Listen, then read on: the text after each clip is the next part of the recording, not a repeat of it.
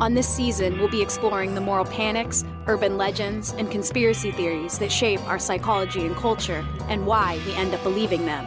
I'm your host, Chelsea Weber-Smith, and this is American Hysteria.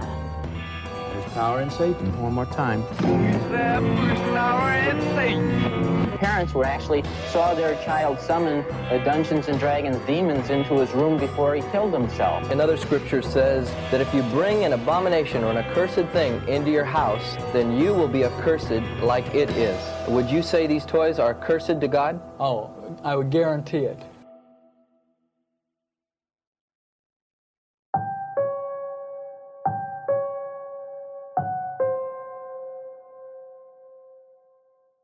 The original Hebrew translation of the word Satan refers to an adversary, or more directly, one who throws something across one's path.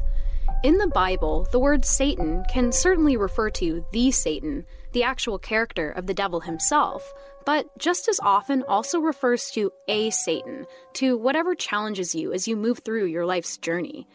The entity of Satan, often seen as the fallen angel Lucifer, one who rejected the authority of God, has long been the symbol of the world's ultimate evil, the evil beyond humanity itself, the pain, the suffering, the death, and depravity, all made into a convenient villain that we can experience together.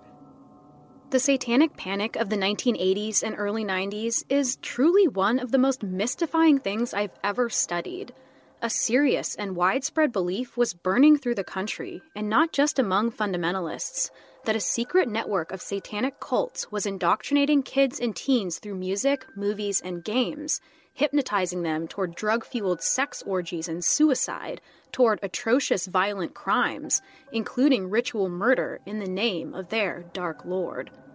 For part one of this two-part series, I'll cover the rise of organized Satanism beginning in the late 60s, which has mainly existed as a creative way to provoke those who believe without room for doubt, without humor, and sometimes with hate and intolerance.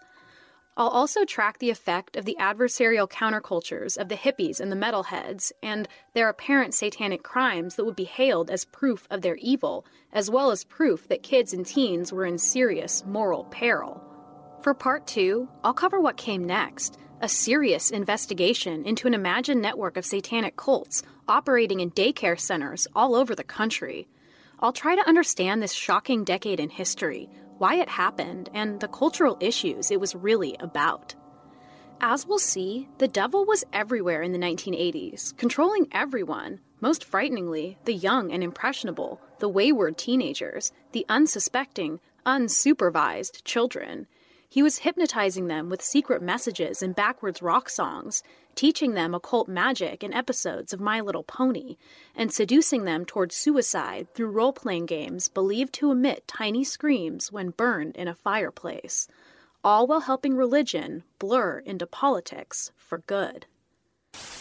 What is the story that you'd like to tell us? The story is that I think that the devil has been the guy that's kept the church in business for many, many years. Without him and the concept of evil, where would the church be? Are you planning on training a lot of little devils? Only those that wish to become little devils. Do you have any little devils? Oh, yes, I have two. Are you going to raise them as satanic kids? Certainly, but not to go around chopping people up or sacrificing human beings, just to... That would be the greatest reward of all if your kid some night would creep in and set fire to you and your lion. Well, no, huh? No. And then dance around with pitchforks and say, look at Daddy, huh? That was Anton LaVey on Joe Pine's confrontational talk show in 1970. He was like the cartoon Satan of the Love Generation, the man who realized a new way he could capitalize on the counterculture's anti-establishment rebellion, as well as play to long-held anxieties of spiritual evil. He wore Halloween devil horns, waxed his head shiny bald above a vampiric goatee and a black pentagram necklace. He was photographed often with a large snake around his neck, and his home, which appeared in the tabloids often, was filled with animal skulls, velvet, black candles, and of course, pentagrams, pentagrams, pentagrams. He founded the Church of Satan in 1966, using his recently published book, The Satanic Bible, as its foundational text. He used a maxim created by famous British occultist Aleister Crowley, "Do what thou wilt shall be the whole of the law," Basically, do whatever you want and live for yourself. LaVey and Satanism combined ideas of Nietzsche and Ayn Rand about individualism and selfishness, but it wasn't really about Satan at all, as members of the church don't really believe he exists. They mainly believe in science and rationality. It was about what that character represented. The character of the fallen angel of Lucifer, the challenger, held the virtues of free thinking, rejection of authority, self-indulgence, and acceptance of an animal nature and of carnal desires. LaVey hosted parties full of drugs and sex, with strippers dressed as witches and vampires, weird novelty experiences that young Hollywood flocked toward. Megastar Jane Mansfield had a very public friendship with LaVey. Sammy Davis Jr. joined the church publicly in 1968. Documentary crews filmed a satanic wedding with a naked woman lying on an altar. LaVey walked his pet lion through the streets of San Francisco. The tabloids couldn't get enough, and neither could those that LaVey had set out to piss off in the first place. Religious convictions began to strengthen as the free-love, anti-war counterculture rose up on both coasts, and with the official coming-out party of the Satanic Church, fundamentalism had its own on-the-books adversary. And as the Summer of Love approached, they got their proof that Satan himself had in fact drilled up through American soil and hitchhiked straight to Haight-Ashbury to commune with, who else, but those fatally wayward hippies. In a scene described by one investigator as reminiscent of a weird religious rite, 5 persons, including actress Sharon Tate, were found dead at the home of Miss Tate and her husband, screen director Roman Polanski. Often considered the death knell of the love generation, Charles Manson and his band of flower-crowned spree murderers seemed to prove what American parents already believed. The hippies, with their free love and drug use, their strange, ungodly philosophies, were actually in league with something much darker.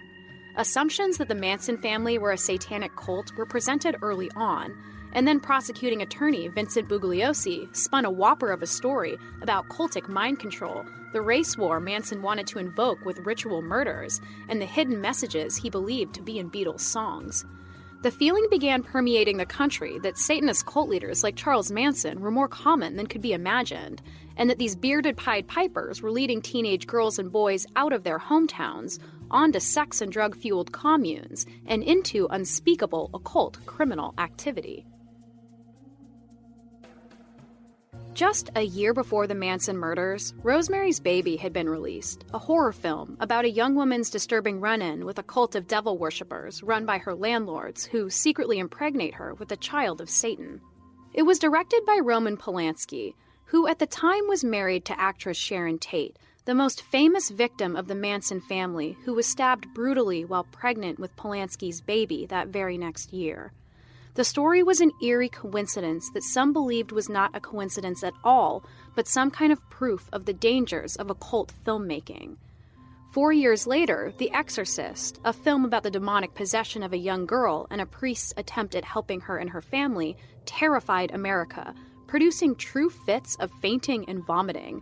I fainted like 10 minutes after the first beginning of the movie. I passed out. In about the first half hour, yeah. Oh, God, I can't believe it. I'm just nervous.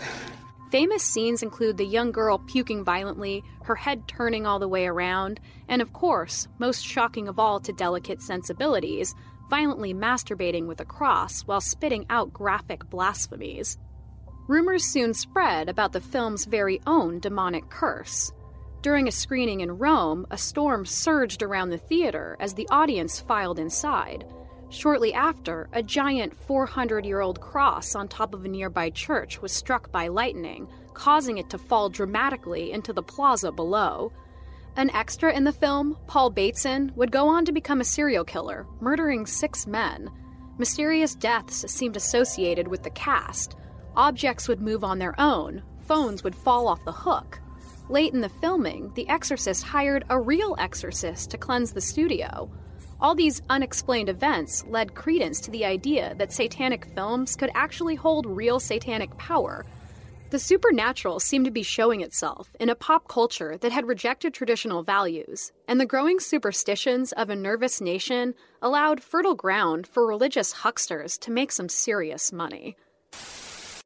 I got saved in 1966. I have a 3-inch scar on my wrist where my friends used to cut my arm and bleed my blood into a cup and mix it with wine and urine and drink it for communion to Satan. I was involved as deeply as you can get. 70s Christian comedian Mike Warnke looked a little more flamboyantly rock and roll than his Christian contemporaries, sporting a single dangly earring and long curly hair. After sharing his testimony on stage, he published his memoir, The Satan Seller, in 1973, in which he goes from orphaned teenage drug addict to satanic high priest to evangelical convert.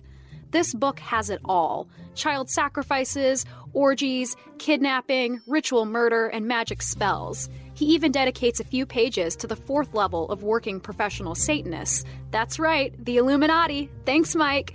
And with that, the idea that there was a secret network of underground Satanists became a best-selling Christian sensation, and Mike, the trusted authority. So, if this book is indeed the truth, Mike Warnke publicly admitted to assisting in several murders, kidnappings, drug trafficking, and brutal sexual assaults, including one where he commands his friends to kidnap a woman and then stomp on her hands until she agrees to have sex with the members of his coven. But of course, at the end of the book, he is born again, and through the Holy Spirit is forgiven for all his crimes. The woman I just mentioned, well, she runs up to Mike in the street to tell him how much she loves him and forgives him because she herself has been born again. Mike then goes on to marry his childhood sweetheart, Sue, but then tries to strangle her to death in the night, and in one dramatic scene, Sue finally casts away the demons forever. All is forgiven with no legal ramifications, no rehabs, no therapy, no discernible change except for, of course, the Holy Spirit. Then the couple, wholly healed and hella holy and ready to influence the masses, start their own popular ministry to spread these very socially responsible and emotionally healthy messages. The Satan Seller was not fully debunked until 1991, when it was revealed through an exposé in the Christian magazine Cornerstone that Mike's family and friends stated on record that during the time of the alleged satanic cult activity, Mike was a clean-cut young Christian, one who only hung out with other Christian students. At the time, he claimed to have bleach blonde hair and 6-inch black fingernails. At the time, he was allegedly drinking blood and eating pinky fingers. He was actually spending his time bowling, playing croquet, and eating ice cream sundaes down at the local soda fountain. But before the official debunking, Mike would appear as an expert not only on fundamentalist programs, but also on the most mainstream TV talk shows that existed, including Oprah, Larry King, and 2020, which all treated his outrageous story as indisputable fact. His ministry was forced to close its doors only 100 days after the exposé came out, and it was found that he was taking an $800,000 salary while claiming the ministry desperately needed more donations. Mike still swears that much of what he wrote was the truth, and the effect the book had essentially made that so anyway, at least in the minds of hundreds of thousands, if not millions of people, who connected the rock and roll image of Mike's past satanic self with a rising counterculture even scarier than the one that came before. In the early 1970s, rock and roll, which had long been associated with sexual deviancy, drugs, and the occult, leaned in hard into the rumors of their satanic ties. The heavy metal pioneers Black Sabbath began as a group called the Polka Tulk Blues Band, but one day, as they were searching for a new name, they saw the title of a 1963 horror film on a movie theater's marquee. They chatted about how funny it was that people paid to see horror movies, that they paid to be scared, and that maybe they could bring horror into popular music. Guitarist Tony Iommi came to the other band members, including singer Ozzy Osbourne, with an unorthodox new idea to match their horror persona. Instead of the standard musical sequence used in blues music, he showed the group a different sequence, known throughout Catholic history as the Devil's Tritone, famous for the rumors of its banning by the church. It sounded dissonant, off, almost demonic, and it worked. The new counterculture, the new adversary, was even scarier than the hippies because they were bold and in-your-face about their allegiance to the Prince of Darkness. A movement was sparked, one covered in leather and giant hair, tattoos and chains, tight pants and inverted crosses, all built on creating an opposite, an adversary, to the Christian majority. By the early 80s, fundamentalist preachers and televangelists all over the country were playing rock and heavy metal songs backwards, studying their strange sounds like righteous detectives. They focused, most famously, on Led Zeppelin's popular hit, Stairway to Heaven. A televangelist named Paul Crouch claimed that the secret satanic messages he could hear proved that the band was in cahoots with the devil and was subconsciously persuading young people to follow the path of the occult. All right, we'll go on. You'll hear, here's to my sweet Satan, and then you'll hear there's power in Satan. Well, let's just go on. Here's to my sweet Satan.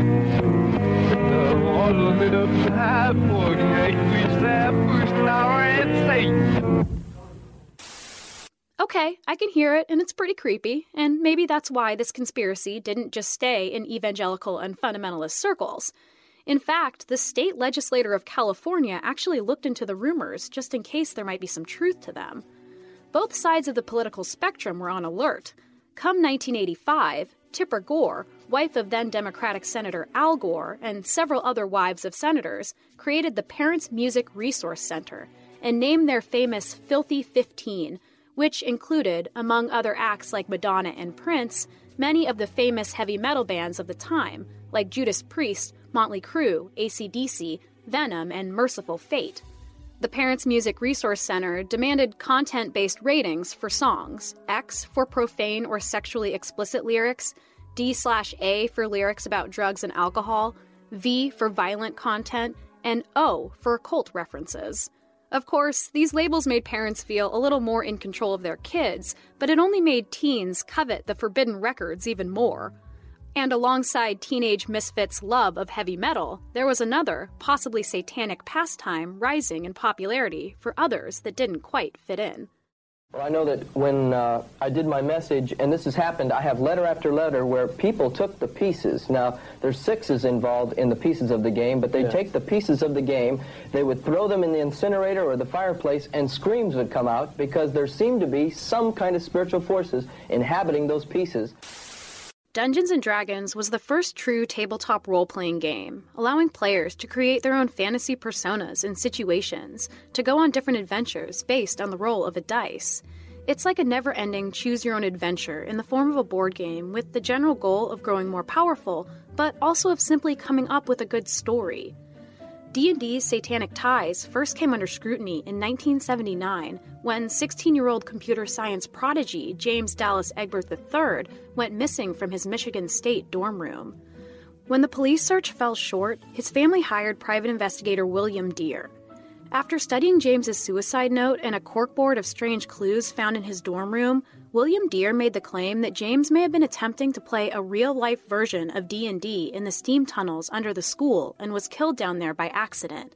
And James's parents accepted the theory publicly, which gave rise to new fundamentalist theories, the most popular being that D&D's Dungeon Master Guide contained instructions for carrying out a ritual sacrifice to Satan, and that the bright young James had fallen prey. When he was found alive several weeks later, it turned out that James had indeed spent time in the steam tunnels under the school, but it had nothing to do with D&D. He had gone down there with the purpose of ending his life by overdosing on sleeping pills. When he awoke after 24 hours, disoriented but still alive, he hid out at an older man's house in New Orleans for the remainder of the month he was missing. Soon, William Dear would get to know the boy he had been searching for personally, as he worked on a book about the case, trying to dispel some of the satanic rumors he had accidentally started. It turned out that James had been suffering from serious depression and drug abuse, buckling under academic pressure from his parents, as well as serious loneliness. James was also very likely gay, and William Dear believed his parents cleaved so desperately to the D&D narrative so that they could avoid the topic of his sexuality being leaked to the media. And then 2 years later, another player, one named Irving Lee Poling, shot himself in the chest. Understandably devastated and looking to find something to blame for the horrible tragedy, Irving's mother, Patricia Poling, made the claim that Irving's principal cursed her son using D&D, and that countless other teen suicides could be linked to the game. A devout Christian, already aware of D&D's demonic reputation, Patricia founded BAD, Bothered About Dungeons and Dragons. BAD defined D&D this way: a fantasy role-playing game which uses demonology, witchcraft, voodoo, murder, rape, blasphemy, suicide, assassination, insanity, sex perversion, homosexuality, prostitution, satanic-type rituals, gambling, barbarism, cannibalism, sadism, desecration, demon summoning, necromantics, divination, and many other teachings. Like televangelists, Patricia believed that this role-playing game was just a cover, and what D&D really contained were covert instructions for rituals in which susceptible teens would be hypnotized into out-of-control sodomy-filled sex parties presided over by Satan himself. And if the devil could use a board game to possess teens, couldn't he do similar things to kids? That was the question on one man's mind, while deep into a 14-day fast that was requested directly by Jesus Christ himself. Devout Christian Phil Phillips wandered aimlessly into an early 80s toy store and was struck by a frightening image, a plastic figurine holding an occult symbol in its hand. Pale-faced, he approached the register, purchased the toy, and then staggered out in what I can only imagine was a hunger-induced stupor, clutching the action figure in his clammy palm, unsure of why he had bought it. By his own account, he tossed the toy in his back seat and all but forgot about it, until God spoke to him a few days later, telling him about how the toy industry controls the youth with occult magic.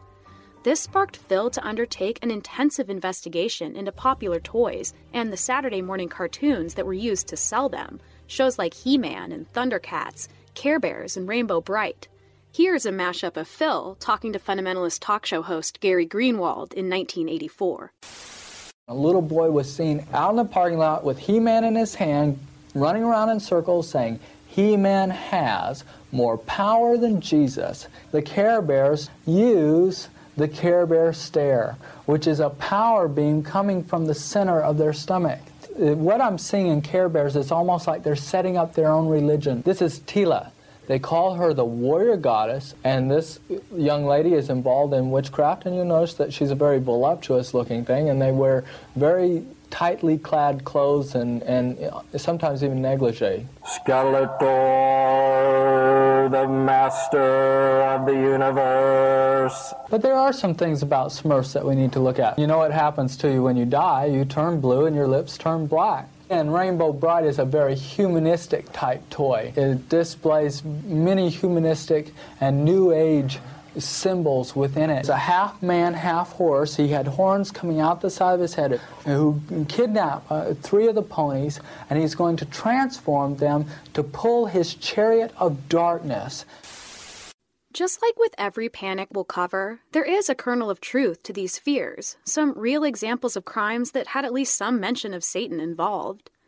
New York serial killer David Berkowitz, known as the Son of Sam, committed a series of Lover's Lane murders in the 1970s, his confessed motive being that he was commanded to kill by his neighbor Sam's satanic dog. On the other coast, night stalker Richard Ramirez began terrorizing California in the mid-80s with crimes of breaking and entering, sexual sadism, and the extremely brutal murder of at least 13 people. Ramirez was a self-proclaimed Satanist, using pentagrams at the sites of his murders and forcing his victims to swear on Satan when he asked them questions. He even left an AC/DC hat at one of the crime scenes, enough to mark the band forever after. When Ramirez entered the courtroom for the first day of his trial, he had a pentagram drawn on his palm, which he revealed to the jury as he yelled, "Hail Satan!" In addition, drifter serial killer Ottis Toole, who is considered responsible for the murder of John Walsh's son Adam, who we talked about in our Stranger Danger episode, made claims that he had killed in the name of a widespread satanic cult called the Hands of Death that had contracted O'Toole and his best friend and fellow drifter serial killer Henry Lee Lucas to kill for them, offering $10,000 per murder. And then there was 17-year-old Ricky Kasso, a troubled misfit with an interest in Satanism, who brutally murdered his friend Gary Lowers in the woods of Long Island in what police and the news reported was a satanic ritual crime. Ricky, Gary, and their three buddies were high on LSD or mescaline or both, and had just lit a fire in the wet evening, using Gary's socks and denim shirt sleeves as kindling. At some point, the evening took a turn and Ricky freaked out, attacked Gary, bit him on the neck, and then stabbed him more than 30 times and sliced his eyeballs out. Ricky, known locally as the Acid King, had been kicked out by his parents in his early teens after several failed rehab attempts and psychiatric intakes. He started sleeping in the woods outside his family's suburb, taking copious amounts of drugs and reading Anton LaVey's Satanic Bible. He was found digging up a colonial-era grave for unknown reasons and was arrested a year before the murder.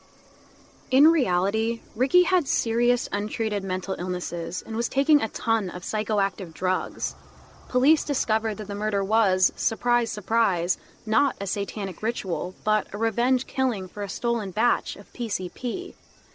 Ricky Kasso committed suicide in jail just 48 hours after his arrest, and in much the same way that the Manson family became the symbol for the hippie generation's downfall, he became the symbol for the heavy metal generation's final form. Proof to fundamentalists that they were right all along. The photos of his arrest held the same manic energy as the photos of Manson did, and just to top it all off, he was wearing an AC/DC shirt. These killers did not murder because of some kind of involvement in organized Satanism. It was just an easy stamp to mark on their crimes, an excuse for their ugly behavior, a narrative guaranteed to get a ton of attention from the media and maybe an insanity plea. The Son of Sam admitted, through several interviews with his court-appointed psychiatrist, that the demon story was nothing but a way to commit violent crime without taking personal responsibility. He felt the world had rejected him, and he wanted revenge, especially against women in general, who he believed did not pay him the attention he deserved. Criminologists believe that Richard Ramirez was simply a thrill killer who latched onto the symbolism of spiritual evil. He was likely a clinical narcissist, one who loved the attention a public trial afforded him, showing up in dark clothes and dark sunglasses, ready to prove to America that he was an enigma. Investigators also discovered, of course, that Ottis Toole and Henry Lee Lucas were not paid by a satanic network. They were just run-of-the-mill, horrifying serial killers. But the real stories didn't seem to matter, not when compared to the lurid tales of a national satanic hypno-cult. Because the signs seemed like they were everywhere, and any poorly spray-painted pentagram or Hail Satan became definitive proof of a local Satanist coven, one that was certainly plugged into the national network, rumored to reach Illuminati levels. But of course, no evidence of such a network has ever been found. It is true, though, that to this day, members of the Church of Satan, as well as the newer Satanic Temple, do all sorts of things to antagonize fundamentalists while fighting for equality. From challenging Missouri's conservative abortion laws on the basis of their own religious beliefs, to erecting a statue of the goat god Baphomet and demanding it be placed on legislative property next to a 6-foot marble slab of the Ten Commandments, which they view as violating the separation of church and state. So, if you consider Satan to simply be an adversary, as the original translation suggests, then the organized Satanists were truly satanic, as were the hippies and the metalheads and the beats and the flappers that came before, all of whom were called satanic in their time. Countercultures, no matter how flawed, by necessity question the reality of the majority's belief structure, throwing serious sticks across their path at every step. It's almost a teenager's job to be a Satan, to be an adversary, to shake things up, to dream wildly and stupidly and beautifully, to chant or sing or scream a new future into being. Consistently, teenagers and young adults also invigorate the charge toward equality and acceptance, as the older generation lags in their own idealism and eventually hardens up against societal change. And to these youth cultures, the adults become a kind of Satan, something coldly antique to fight against. It's through our adversary, through our opposite, that we attempt to define who we are, and maybe, more importantly, who we are not. Often, members of the aging overculture fight against the challenging of their own reality. They fight most intensely, it seems, to remain in a world where they don't have to consider varying beliefs, where they don't have to be challenged, a world that stays just the same or even goes back to how it was before, while the wayward youth sin their way stubbornly toward an ever-freer world. Panics around the satanic cults of the 1980s were yet another sleight of hand, another psychic dumping ground for growing anger and anxiety about moral decay, the morality of the youth, and the future of a country moving, somewhat steadily in the 1970s, toward a rationalist, sex-positive, feminist future. The demonically possessed women of 70s horror, one a 12-year-old girl and the other a pregnant mother, are easy representations of the underlying anxieties that were simmering, anxieties that, as we have seen and will further see in Part 2, boiled over in the 1980s into an all-out culture war.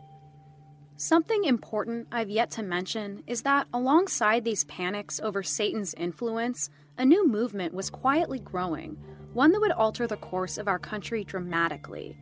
These progressive societal changes around the rights of women and the changing landscape of sexuality inspired famous televangelist Jerry Falwell to challenge the previously held belief in Baptist circles that politics and religion should be kept separate.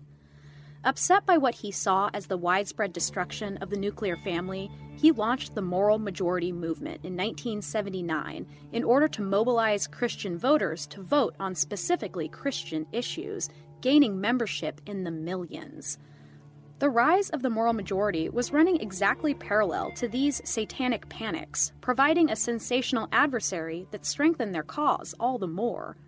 With their support, born-again actor Ronald Reagan would become the President of the United States in 1980, and the fundamentalist influence on the political right would be cemented for good.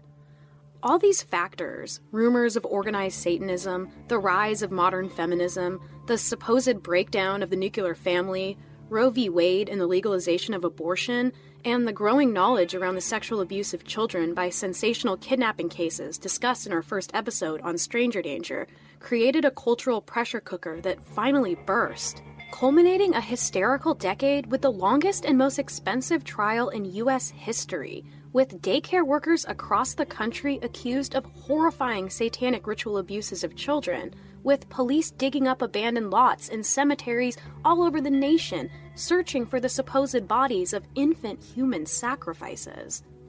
On the surface, the adversary of the 1980s was certainly Satan and the members of his cults, as well as the countercultures he apparently controlled. But for Part 2, we'll look to the very first manifestation of the Dark Lord to uncover what these panics were really about. The serpent, the one who slithered into the Garden of Eden, and the original biblical adversary, the disobedient woman, the one who took the blame for the fall of man, and for all the ills that were to come. You ever notice how finding time and energy to do the most basic human necessity, eat literal food, has become just another exhausting task jammed into our increasingly inhuman schedules? Well, your spring can be a little more stress-free with Factor. Factor will provide you with delicious, never-frozen, ready-to-eat gourmet meals that are chef-crafted, dietitian-approved, and ready to eat in just 2 minutes. Each week, you get to choose from a menu of 35 options to create your perfect breakfast, lunch, or dinner with absolutely no prepping, cooking, or cleaning up. And Factor makes sure you get exactly what you want. You can tailor deliveries to your schedule and customize how many meals you want each and every week, and you can pause anytime. So just head to factormeals.com/AmericanHysteria50 and use code AmericanHysteria50 to get 50% off your first box plus 20% off your next box. That's code AmericanHysteria50 at factormeals.com/AmericanHysteria50 to get 50% off your first box plus 20% off your next box while your subscription is active. Check out Factor today. Hey, it's Kaylee Cuoco for Priceline. Ready to go to your happy place for a happy price? Well, why didn't you say so? Just download the Priceline app right now and save up to 60% on hotels. So whether it's Cousin Kevin's Kazoo Concert in Kansas City, go Kevin, or Becky's Bachelorette Bash in Bermuda, you never have to miss a trip ever again. So download the Priceline app today. Your savings are waiting. Go to your happy place for a happy price. Go to your happy price, Priceline. Please be aware that this episode talks about child sexual abuse. Also, you'll get a better picture of this panic as a whole if you listen to Part 1 first. And I'd also recommend listening to our first episode on Stranger Danger, too.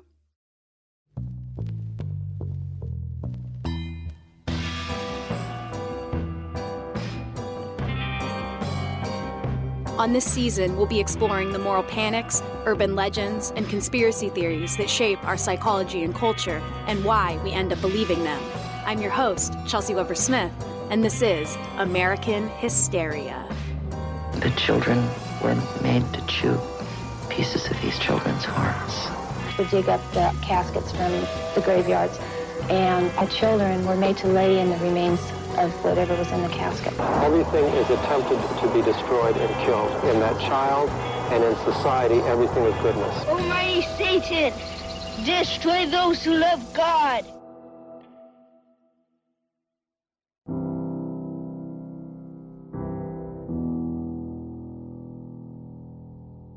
If we could do a deep dive into the subconscious of America, if we could lie America down on an overpriced psychotherapist's chase lounge, I'd really want to ask America about the 1980s, about what, exactly, America remembers. In a Satan-obsessed nation where, according to one poll, 68% of people said they believed in the devil and 60% believed that devil worship was a serious problem, two new characters, Stranger Danger's murderous pedophile and the Satanist, started to blur into a force literally hell-bent on depravity that reached unimaginable levels, or, more accurately, levels of depravity that could only come from the imagination. America created its own modern psychological archetype of evil, combining an ancient religious villain with a brand new social boogeyman, and voila, the satanic pedophile, not to mention his or her network of cults, materialized from the ether. In Part 1 of Satanic Panic, we touched on the cultural anxieties that were growing through the 1970s as women began careers and left children for the first time in the hands of relative strangers. As the Moral Majority movement pushed fundamentalism into politics, we saw how the seeds of satanic hysteria were sown through pop culture, sensational media, and religious hucksters, directing parents' attention to the possibility that the devil and his cults might be influencing their kids. For Part 2, I'll cover what's been known as satanic ritual abuse, the belief that this network of cults were also using daycare centers as fronts to physically, sexually, and emotionally abuse children in grotesque religious rituals. I'll attempt to understand how this could have happened, how, for a time, forces on the political left and right reunited in what has been called, time and time again, the Salem witch hunt of our modern era, including the longest and most expensive trial in U.S. history. If you haven't heard of this bewildering and relatively recent time in our culture's history, you're not alone.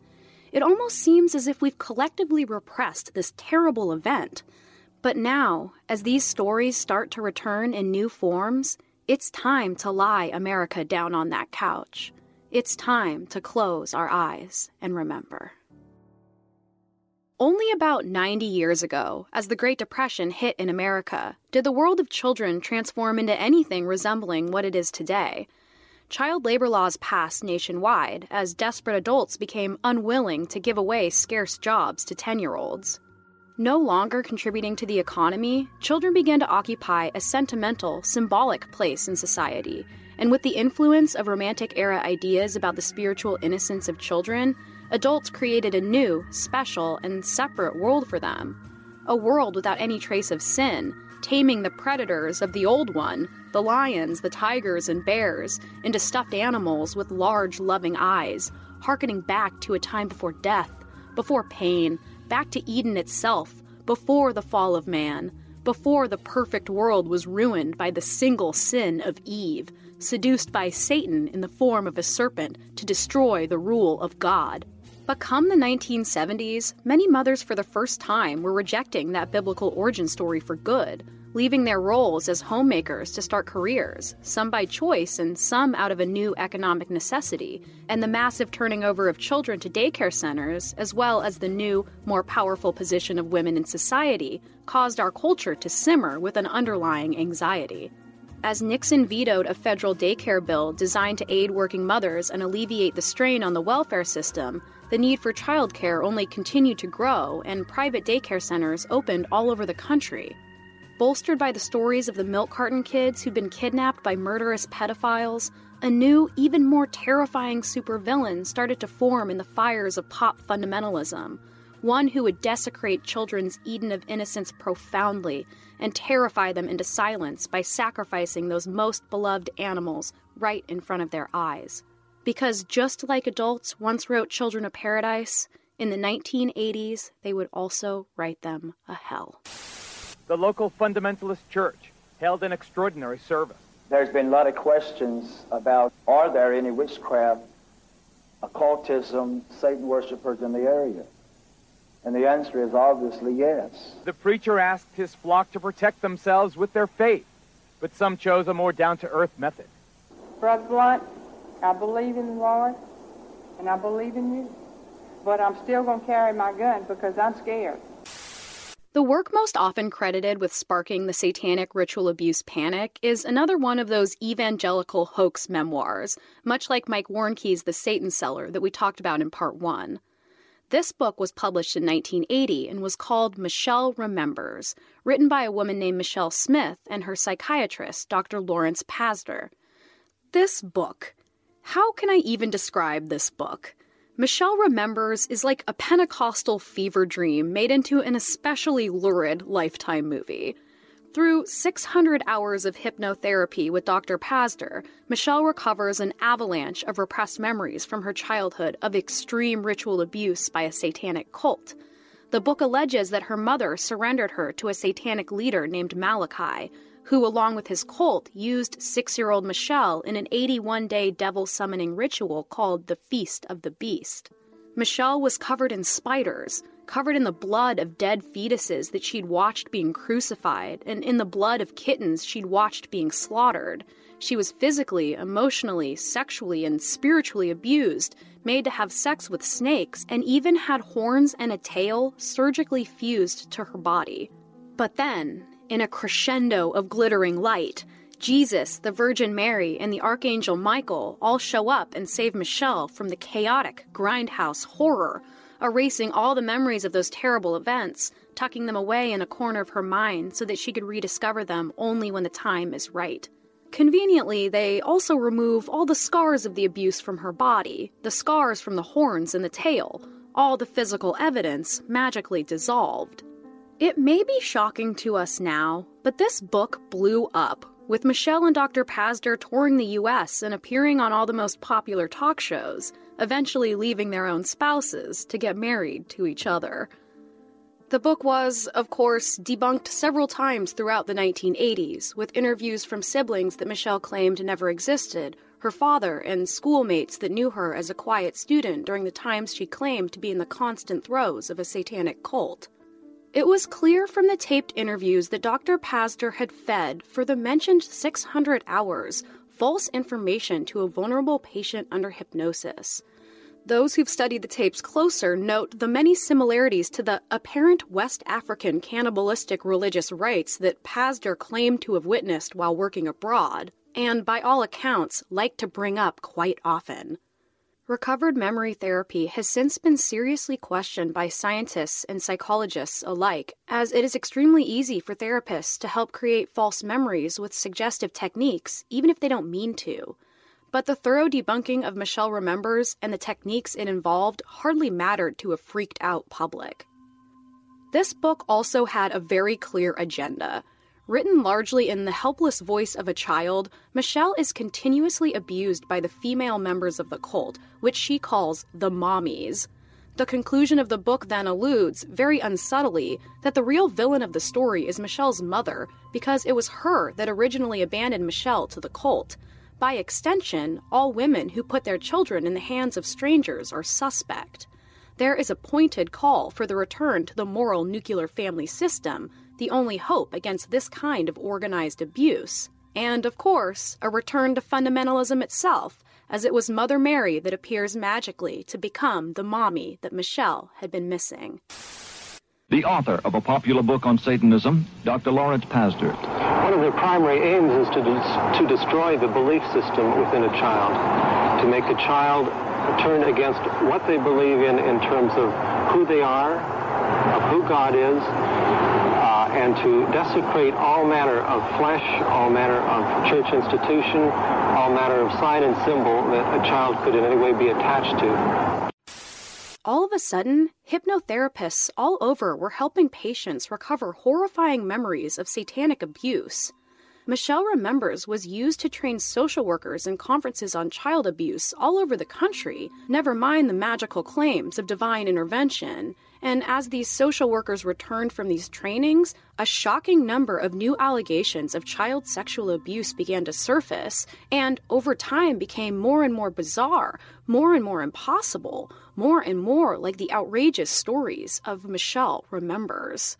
In August 1983, a woman living in an LA suburb named Judy Johnson told the local police that she believed her 2-year-old son was being molested at his daycare center called the McMartin Preschool, specifically by a teacher named Ray Bucky, the grandson of Virginia McMartin, who owned the business.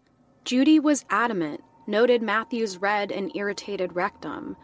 After interviewing Judy, the Manhattan Beach police sent letters to 200 current and former parents of McMartin saying they had reason to believe that children were being used for pornography, molestation, and oral sex based on the claims that Judy Johnson had made.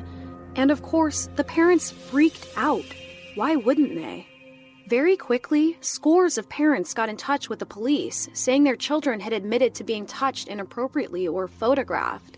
The police began speaking with these children, but had no special training in the handling of such a delicate situation, so they referred families to a place called the Children's Institute, where licensed social worker and psychotherapist Kee McFarlane began interviewing the children with her personal therapy invention, anatomically correct dolls, complete with sexual organs. You know the ones where someone says, "Show us on the doll where he touched you." Kee McFarlane told investigators that the kids had accused not only Ray Bucky, but also his mother, 66-year-old Peggy Bucky, and his grandmother, Virginia, who was in her 80s at the time.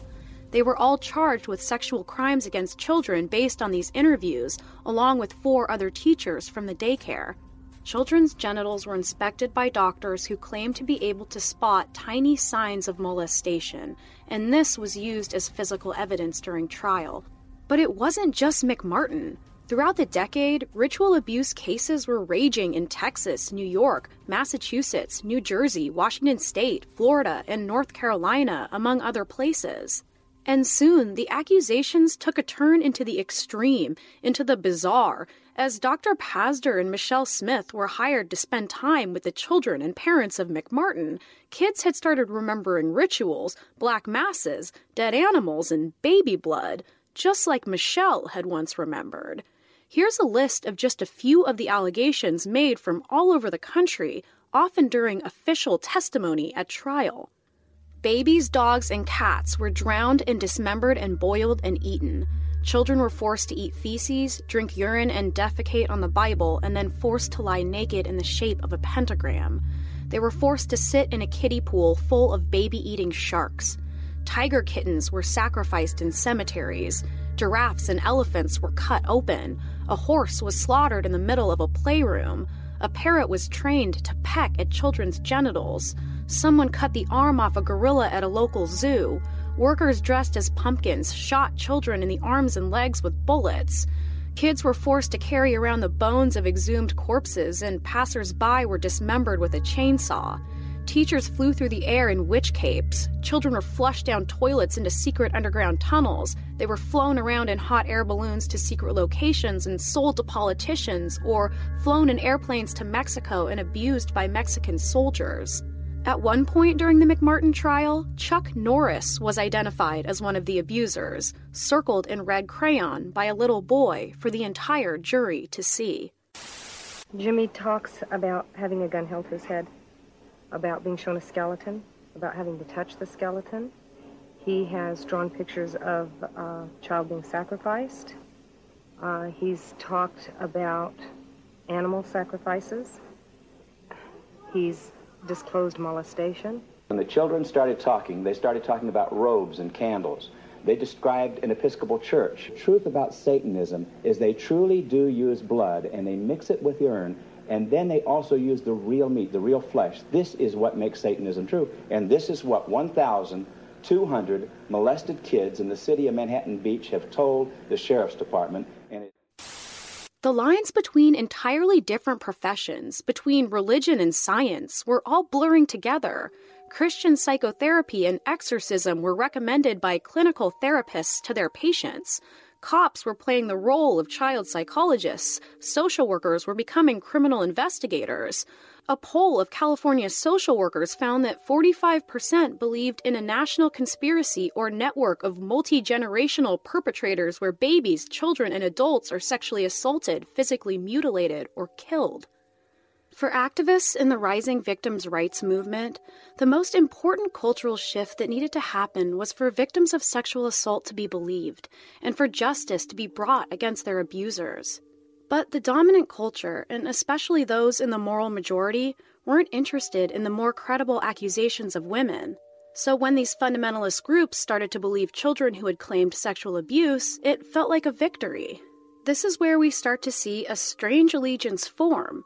But there was a serious problem. Only those abuses that fit into a fundamentalist narrative, with the abusers being satanic cult members in daycare centers, and the victims, helpless children who'd been abandoned by their newly working mothers, were taken as real. Victims' rights advocates had long fought to expose the silent problems in the nuclear family dynamic, to face the fact that the majority of sexual crimes against children are committed by male family members, often fathers. But trashing the reps of the dignified spiritual leaders of that nuclear household wouldn't have fit into their pro-family stance. Satanic child abusers, however, also called for an increase in the influence of fundamentalism in politics, as the evil transcended what could be stopped with just an earthly criminal justice system. And so, in one of the most bizarre partnerships ever formed, feminists and fundamentalists cheered the maxim, "We believe the children." And no matter what the children said, they were believed. As the media and tabloid talk shows latched onto the growing numbers of stories with iron jaws, with Oprah and Geraldo running specials on satanic ritual abuse with record numbers of viewers, with guests like Mike Warnke and Dr. Pazder and Michelle Smith as their alleged experts, as well as glassy-eyed guests who'd allegedly been raised in brutal satanic cults but had just remembered it. A legal task force was formed, and Dr. Pazder was spending, by his own account, 1/3 of his time teaching law enforcement about satanic ritual abuse. Police in various small towns began digging up abandoned lots, looking for the supposed corpses of hundreds of infant sacrifices.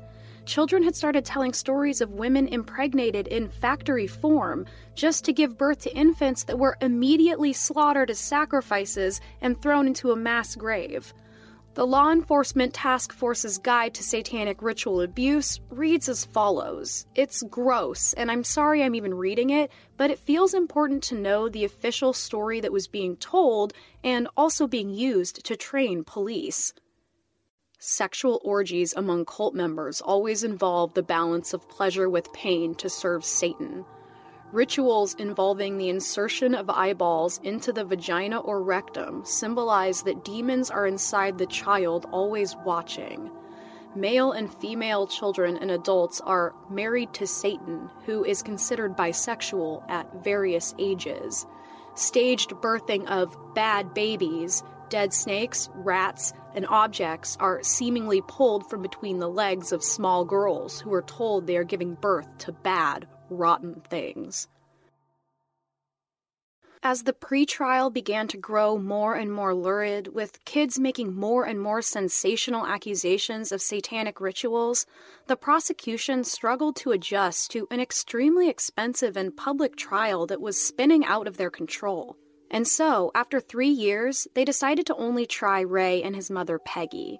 In order to deal with the wilder claims, the DA told the jury that Ray had staged the more bizarre situations for just this very reason, to undermine the future testimony of the children. The prosecution said, in an act of pretty incredible forethought, that Ray had beat a horse to death in the classroom and successfully hid all evidence of it, just so that kids would later tell the story and be disbelieved. Toward the end of the trial, the jury finally got to see those tapes of Kee McFarlane interviewing the children. A TV was rolled into the court, a VHS tape pushed into its VCR. In each video clip, Kee McFarlane appeared with a different child, the array of anatomically correct dolls and toys in front of them. She begins by asking questions while pulling the clothes off the dolls, showing the kids their private parts. She's gentle at first, as all the children deny being touched or having their picture taken, as they distractedly play with the toys, barely paying attention to Key's questions. But she's working off the correct assumption that sometimes kids are threatened to keep abuse secret. She then invites children to talk with her in the voices of different dolls and toys, making it clear that this is a game of imagination. Then her questions become a little more leading as she starts to provide these lurid details herself, trying to get children to agree that these things happened. As they still deny it, she becomes, well, coercive. She tells them she already knows that these things happened, that all the other kids had said so, and that she knows that this kid is involved. She makes it clear the answers that she wants and the answers that she doesn't want. The disdain in her voice obvious as the children continue to say that nothing happened. Then she begins bordering on outright abusive. She tells kids to show their anger by slamming the doll's head on the counter, showing them how in a shocking display of force. The children that will not admit to the abuse are called stupid, dummies, said to have bad memories, or be lying, all through the sweet put-on voices of various toys. Those that finally did agree to what Key was saying, agreed to being abused, were praised brightly and rewarded by Key and their parents alike, who showered them with attention, believing that the very worst had happened. And so, the kids did what the adults had made clear they wanted. They lied, and then they kept lying. It seemed that the wilder the story got, the more praise and attention they were given. Not only that, they got to go home. The facts of the case also began to tell a different story. In every single trial, not a shred of true physical evidence, not a drop of blood or bodily fluids, not a single pornographic photograph was ever found. Many of the children accusing Ray of abuse had not even attended the school at the same time that he worked there. Toward the end of the trial, Judy Johnson, the original accuser in the McMartin case, was found dead in her home from alcohol poisoning, and it was revealed that she, to the knowledge of the prosecution, was a diagnosed and unmedicated paranoid schizophrenic who had told law enforcement stranger and stranger stories of satanic abuse and pedophile networks all throughout the investigation, information that was withheld from the defense. The jury came back on January 18, 1990, and after a trial lasting 6 long years, after $15 million of taxpayer money, they found Ray and Peggy not guilty on 52 counts, and they were deadlocked on the other 13. They were free to go, bankrupt by legal fees, free to pass through the screaming parents, the children, some now grown into teenagers, and the sea of rabid reporters. Ray would be sent back to court for the remaining charges, but they would be dismissed after a 3-month trial. Key McFarlane was exposed as a relative fraud, never holding the psychotherapy degrees that she had claimed. It was also revealed that she had began a romantic relationship early on with one of the biggest tabloid reporters who produced endless exclusives on the McMartin case over its 6-year run.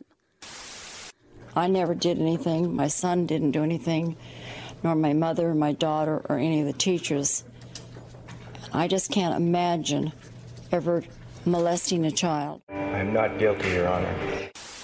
190 people nationwide were charged with the ritual abuse of children, many of them women. But unlike the McMartins, 83 people were convicted in total. Several died in prison. After the McMartin trial, skeptics and believers battled it out, many claiming that the trial had been a miscarriage of justice for the child victims, or perhaps even a conspiracy of silence. But then, in 1992, FBI agent Kenneth Lanning shared his extensive work in a report on satanic ritual abuse, declaring that the threat just wasn't credible. And so, by the mid-90s, the debunking of satanic ritual abuse had become the hot news story, with Geraldo apologizing for his role in the hysteria, and those who still believed becoming the subjects of ridicule.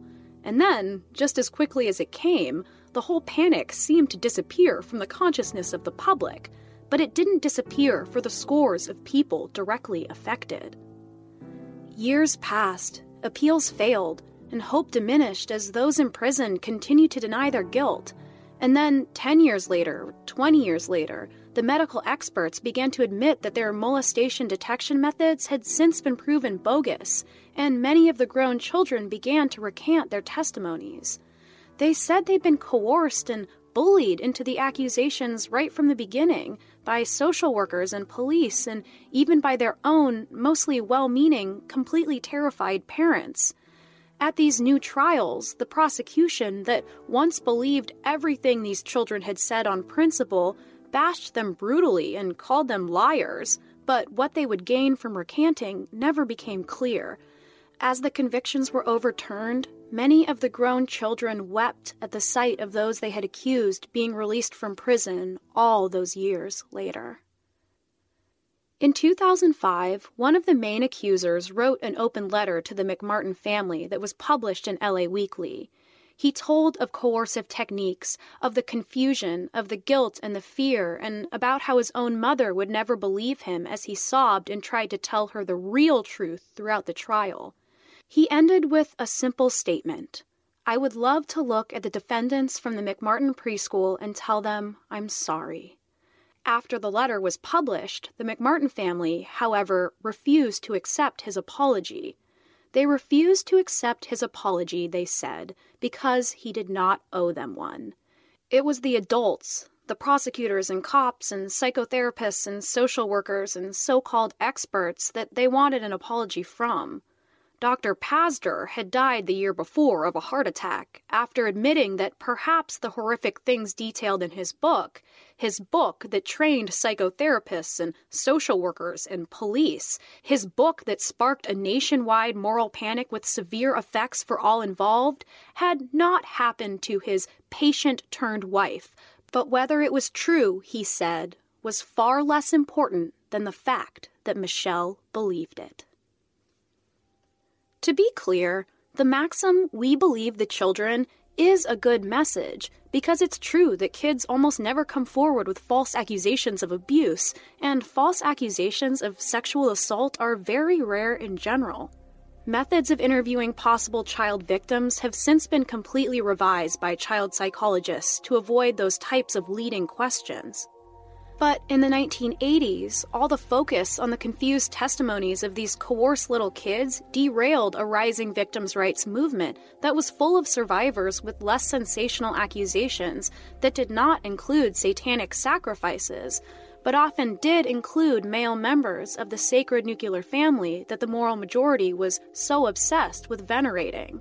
The problem was not that the children were being believed, but that, since the very beginning, they were not.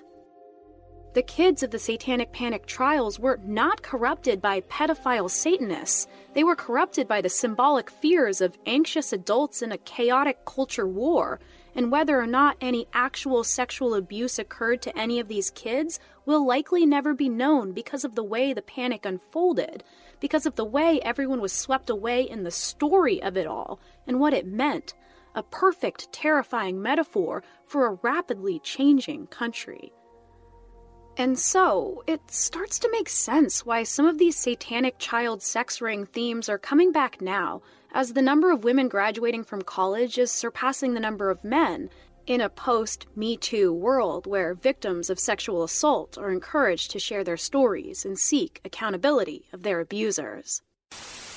A North Carolina man was arrested Sunday in Washington, D.C. after a shooting that he says was motivated by an internet conspiracy theory. The Pizzagate rumor came from fringe elements of social media and was pushed during the campaign by right-wing websites like Breitbart, which is run by key Trump advisor Steve Bannon. It has also been pushed by the son of President-elect Donald Trump's new National Security Director, Mike Flynn. On Sunday after the incident, Michael Flynn Jr. tweeted, quote, until Pizzagate proven to be false, it will remain a story. In 2016, as the first woman made a viable run for president, reports burned across social media that Hillary Clinton and campaign chairman John Podesta, known online as #JohnMolesta, were running a satanic child sex ring out of a D.C. pizza parlor named Comet Ping Pong.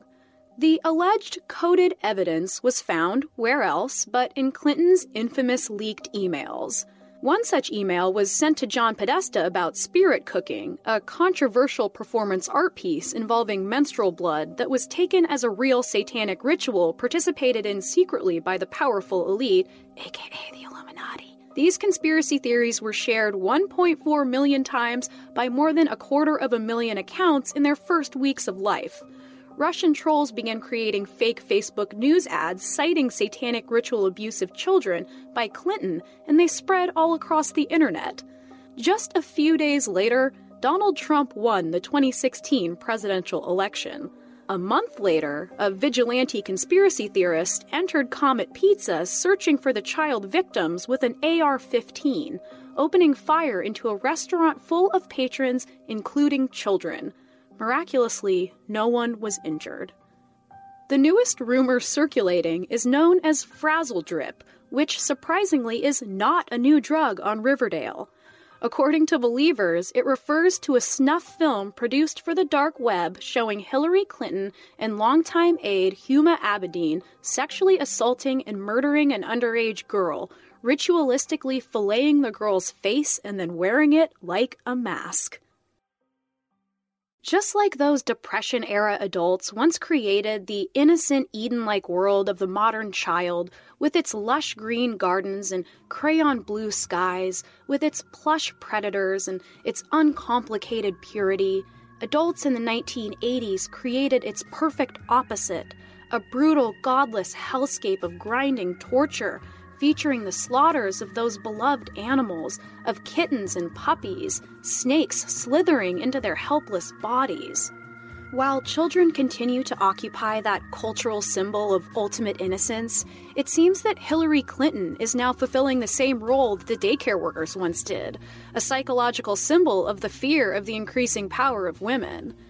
Satanic ritual abuse accusations call back to a common interpretation of our most influential cultural origin story, Eve's pact with the satanic snake of original sin and God's subsequent punishment of all women to exist only as wives and mothers and to be subservient to men. It's a convenient story, isn't it? So many of our stories are just that, convenient. Convenient to reinforce the power structures that be, or to vent our anxieties symbolically. Michelle Remembers and the concept of satanic ritual abuse are examples of these stories. It seems that every time women want for more, they become partnered with Satan, the challenger, the adversary to the social order, who's bound to slither up out of hell any time they step out of line. Next time on the show, 2016 saw a rash of phantom clown sightings rock the nation, with children and adults reporting clowns lurking, chasing, offering candy, and brandishing weapons. But it wasn't the first time. I'll take you into the uncanny valley and into the world of true crime to explore why the clown has become the monster that it is today. American Hysteria is written, produced, and hosted by me, Chelsea Weber-Smith. Assistant produced by Derek Smith, and produced and edited by Clear Camo Studios. Please leave us a review and follow us on social media. You can find those links in the show notes. Have a great week.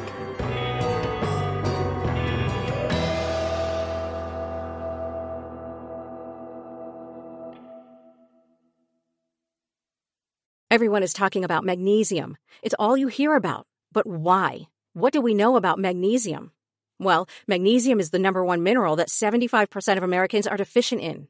If you are a woman over 35, magnesium will help you rediscover balance, energy, and vitality. Magnesium supports more than 300 enzymatic reactions in your body, including those involved in hormonal balance.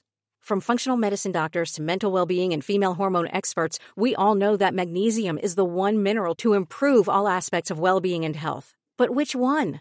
Magnesium Breakthrough from Bioptimizers, the trusted choice recommended by leading experts, with 7 best-absorbed forms of magnesium to ensure your body receives the support it needs for overall well-being. Go to bioptimizers.com/balance today and use code BALANCE10 for 10% off. Support your journey to wellness at bioptimizers.com/balance. Magnesium Breakthrough from Bioptimizers, your foundation to optimal health and vitality.